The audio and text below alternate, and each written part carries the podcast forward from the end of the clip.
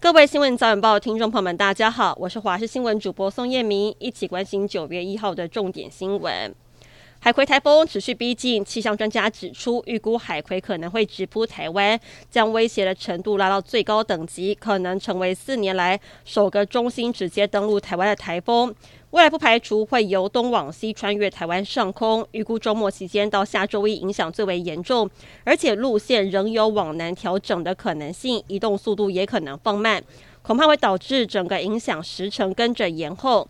天气风险公司总经理彭启明就表示，昨天海葵台风路径变动，原本会从琉球群岛北转，却突然变成直扑台湾。预估这个周末影响最大。根据预报，今天下午至傍晚就可能会发布海上台风警报，明天清晨则是发布陆上台风警报。明天晚上暴风圈边缘就会触碰到陆地。至于周日，台风中心将穿越台湾。下周一上半天，台风则维持持续影响天气。下半天台风警报可望解除。为了因应旅运需求，从今天开始，高铁自由座将滚动式调整，不限定只在第十到第十二节车厢。从今天开始，自由座的车票全面将取消“自由座车厢十至十二”的字样，改成“现搭自由座车厢”，避免造成乘客误解。往后旅客搭乘高铁并且选择自由座的话，可以透过售票大厅、验票闸门上方。闸门内候车区以及月台上的旅客资讯显示系统，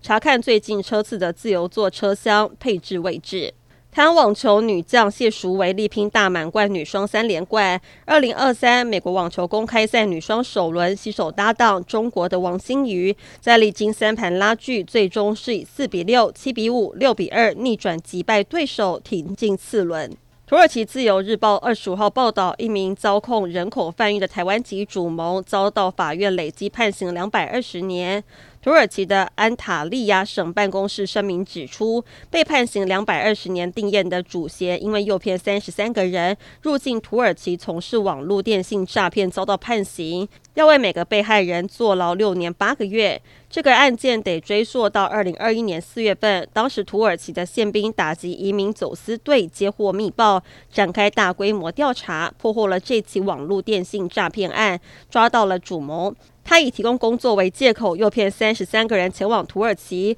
等被害人入境之后，就没收他们的护照跟手机，并且胁迫从事网络电信诈骗。南非大城约翰尼斯堡，当地时间八月三十一号凌晨一点多，市中心一栋五层公寓发生严重火警。根据南非当局最新的数字，一共有七十四人不幸在火灾当中丧命，其中包含十二名的孩童，另外还有六十一名伤者送医治疗。有媒体指出，这起火警是全球近年死亡人数最多的火灾之一。